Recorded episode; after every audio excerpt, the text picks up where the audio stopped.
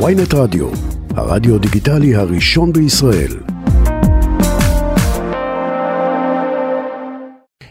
דוקטור קלמן נוימן ממכללת הרצוג, הוא מעביר קורס על מלחמות אזרחים, נכון? נכון. אז תראה, אני אשאל אותך את זה באופן מאוד שטחי, ואתה לגמרי יכול להסיט את השאלה אחרת ולגעור בי איך אני שואל אותה, אבל השאלה היא כזאת: האם לאור ניסיונך במלחמות אזרחים, האקדמי כמובן, ישראל הולכת למלחמת אזרחים? כן, לא, ולמה? לא, התשובה כמובן זה אולי, כן, אני כמובן לא יודע. אני היסטוריון ואני לא נביא. ההיסטוריונים בדרך כלל הם נביאים דווקא, כי ההיסטוריה חוזרת על עצמה. הם איכשהו מצליחים להסביר את העבר, אבל את העתיד הם לא כל כך טובים לנבא. אבל אני אגיד לך כמה דברים, פשוט שיהיה לך אייטם בכל זאת, אוקיי? מעולה, כן. אוקיי, אז תראה, באמת יצא לפני איזה שנה של חוקרת אמריקאית בשם וולטר, שהיא כתבה ספר בדיוק זה נקרא, למה, איך מתחילים מלחמות אזרחים. אוקיי. והסיפור של הבחורה זה באמת סיפור מעניין. היא למדה באוניברסיטה, הייתה חוקרת, וה-CIA גייס אותה כדי לחקור בדיוק את הנושא הזה, כדי שהיא תגיד ל-CIA מתי תפרוץ מלחמת אזרחים ואיפה. והיא בדקה, כאילו עשתה מחקר, כל המאות מלחמות אזרחים שפרצו בעולם במשך ההיסטוריה, והגיעה לכמה מסקנות. אז אפשר אולי להצביע על כמה מהם ולראות, לשאול אם זה מתאים לנו או לא, זה יותר כל אחד יחליט. למשל, היא אומרת שזה לא רק עניין של כיתוב. לפעמים אנחנו עושים כיתוב, יש מחלקות, כשיש מחלקות חריפות זה גורם לזה. אז היא אומרת, זה לא בעיה של כיתוב, אלא מה שהיא קוראת פרקשן, זאת אומרת, סייעתיות, יש סייעתיות, האנשים מתחלקים, לא סתם כאילו, אחד יש לו דעה כזאת ואחד דעה כזאת, אלא שזה מתחלק לפי קבוצות חברתיות. אוי ובוי.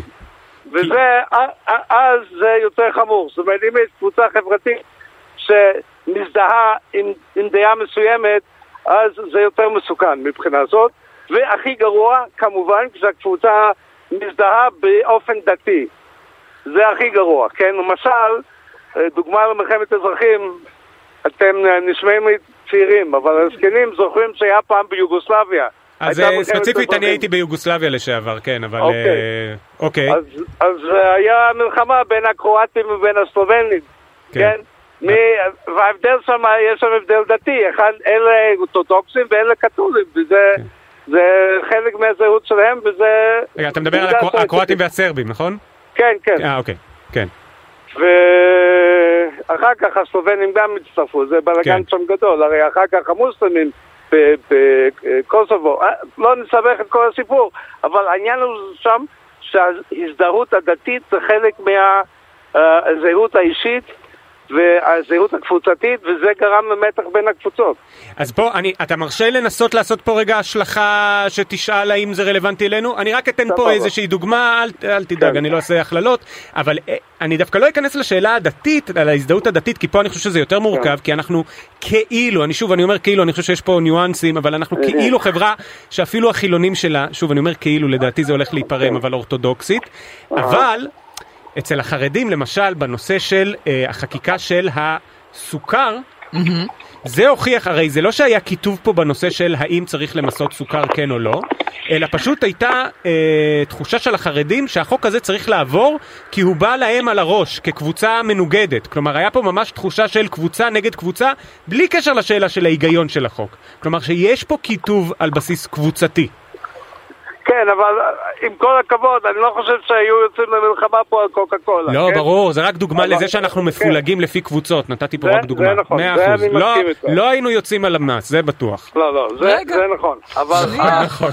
דברים יכולים להתפתח, כן. תראה, אתה יודע, קולה נגד פפסי, זה אולי עוזר שזה. זה מלחמה דווקא נחמדה. אבל, לא, תראה, אבל בוא נגיד ככה, אצלנו, הולך ומתברר, אוקיי, ואין לנו זמן לדבר על זה, אבל שאנחנו הרי לא מתווכחים פה רק על כמה אנשים יהיו בוועדה ואיך יצביעו, והשופט אחד. יש פה איזה שאלות עומק לגבי החברה הישראלית, כן? וזה מתחלק בצורה מסוימת, כן? וזאת בעיה רצינית, וגם הקבוצות האלו מתגבשות, למשל, יש להם היום, יש אמצעי תקשורת כאלו ואמצעי תקשורת כאלו. הרשתות החברתיות גם תורמות מאוד לעניין הזה, כן? כן. יש לכל אחד שומע רק את מישהו מסכים איתו, וכל אחד הוא משוכנע שכולם חושבים כמוהו. יש לנו איזה שר אוצר כזה שחושב שכולם חושבים כמוהו. Okay. אז זה יוצר חלק מהבעיה. עכשיו, המעבר לאלימות זה הרבה יותר קשה, אבל מתי יש מעבר לאלימות? אנשים מרגישים מאוימים. מאוימים, אוקיי. מאוימים שאנשים מרגישים שלוקחים להם את המדינה. מכיר את הביטוי הזה? אוי ואבוי. כן? ככה אומרת האדון הגברת וולטר, כן? היא אומרת, זה מה שקורה עם האנשים שמרגישים שהם היו הקבוצה הדומיננטית ומישהו אחר בא במקומם, ומאיימים, ובמיוחד אם זה מגובה בדברים דמוגרפיים. רגע, אבל זה לא בדיוק איום ברמה הנאמר פיזית, אלא איום על שליטה, אני אגיד את המילה, הגמוניה, חלוקת משאבים. איום זהותי. אוקיי, שהתחושה היא שהמדינה, אם בעבר חשבת שהזהות שלך מקבלת בביטוי, אז זה נלקח ממך? נכון, זה אחד מהדוגמאות שהיא נותנת, שזה אחד מהדברים שעלולים להביא למלחמת, ועל זה אנשים מוכנים להירג ולהרוג ולהירג, כן? זה, על קוקה קולה עדיין לא. לא מעט, אוקיי. אבל אני עוד פעם אומרת, חכה, שנייה, אנחנו לא יודעים לאיזה עוד עתיד אנחנו הולכים. זאת אומרת, המקור לריבים והסיבה ללמה, יותר נכון, בוא נגיד, הגיץ ללמה, אם, כן, ודברים הולכים להיות אלימים. הרבה עוד לפנינו, אין לדעת, מה עוד יעיף אותה? לא, בטוח, חס וחלילה, אני לא פה... רגע. היא לא מדברת, אבל הרי פה תמיד שמדברים על הסיבות שלא תהיה מלחמת אחים, זה למשל שכולנו, נגיד מקודם אמרנו חלוקה לקבוצות, אבל בסוף לא בטוח שזה כל כך דיכוטומי פה. כלומר, כן, יש משפחות שזה נפרד, עכשיו הרבה מדברים.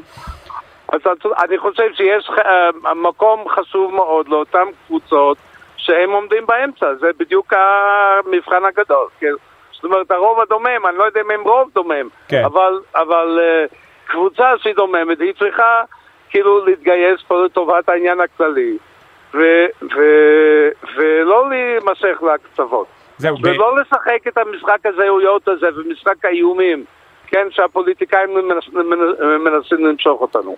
זה חלק מהבעיה. אני, התפיסה שלי, כמובן הידע שלי במלחמות אזרחים הוא מאוד דל, אני באמת מכיר רק ברמת הכותרת ואולי טיפה מתחת לזה ביוגוסלביה, ששם באמת הייתה חלוקה דתית ולכן היא אולי הייתה יותר דיכוטומית, אבל נגיד במלחמת האזרחים האמריקאית, לפחות ככה אומרים, שוב אני כמובן לא מלומד בזה, שם כן היו משפחות שנקראו, כלומר משפחות שהיה אחד שהיה של הצפון ואחד של הדרום, למרות החלוקה הגיאוגרפית. כן, אבל שם באמת היה חלוקה גיאוגרפית ברורה, וגם חלוקה תרבותית וכלכלית. תבין, הסיפור של העבדות זה גם היה בדרום איפשהו העבדים, אז השתרש שם סגנון חיים שונה מהצפון. תבין, כל החיים היו אחרים. אולי היו אנשים, בני דודים, שהם עברו לגור שם, אבל באמת היה מדובר על שתי תרבויות שונות. כמובן שם זה גם סיפור אחר, שם החלוקה הגיאוגרפית היא תבורה. כן, אנחנו לא מדברים. אבל תיקח למשל את מלחמת האזרחים בספרד, שזה אצלנו זה פסיק למלחמת העולם השנייה.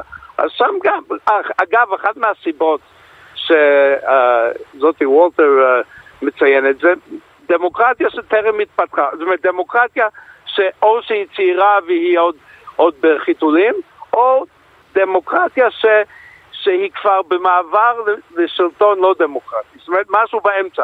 כאילו, שלטון אוטוקרטי, נגיד, כמו בסין, אין שם מלחמות אזרחים, כן? ברגע שעושים הפגנות, פשוט מחסלים אותם וזהו. אבל בסוריה היה. סוריה לא הייתה, נכון, בגלל שסוריה כנראה השלטון נחלש, כן? זה בדיוק היה העניין. לפעמים דווקא, אתה יודע, זה לא סתם שהשליטים הרבה פעמים מפחדים לעשות ליברליזציה קטנה, בגלל שהם מבינים שברגע שהם משחררים קצת, זה יכול לעורר כל מיני רוחות רדומים, וזה מסוכן. אוקיי, טוב, לסיכום, אז אתה... לפני שאתה גומר את האייטם, אני רוצה רק להגיד דבר אחד. אין בעיה, תגיד מה שאתה צריך, אין בעיה. אוקיי, אחת מהמסקנות החשובות שלה בספר הזה, זה שאחד מהדברים שמונעים מלחמת אזרחים זאת מנהיגות ראויה.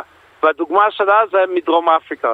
כן, דרום אפריקה היו כל הנתונים שהמעבר משלטון אפרטהייד לשלטון דמוקרטי יהיה ממש מרחץ דמים.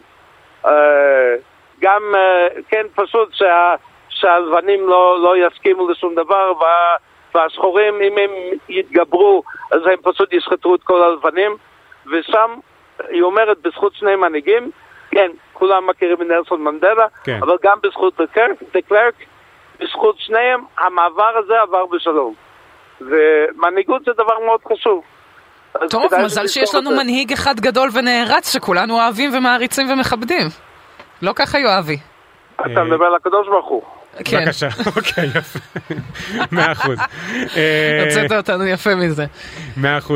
טוב, האמת שזה היה מאוד מעניין. תודה רבה לך, דוקטור קלמן נוימן. תודה, היה בכיף. תודה, ביי ביי. דוקטור קלמן נוימן, מכללת הרצוג.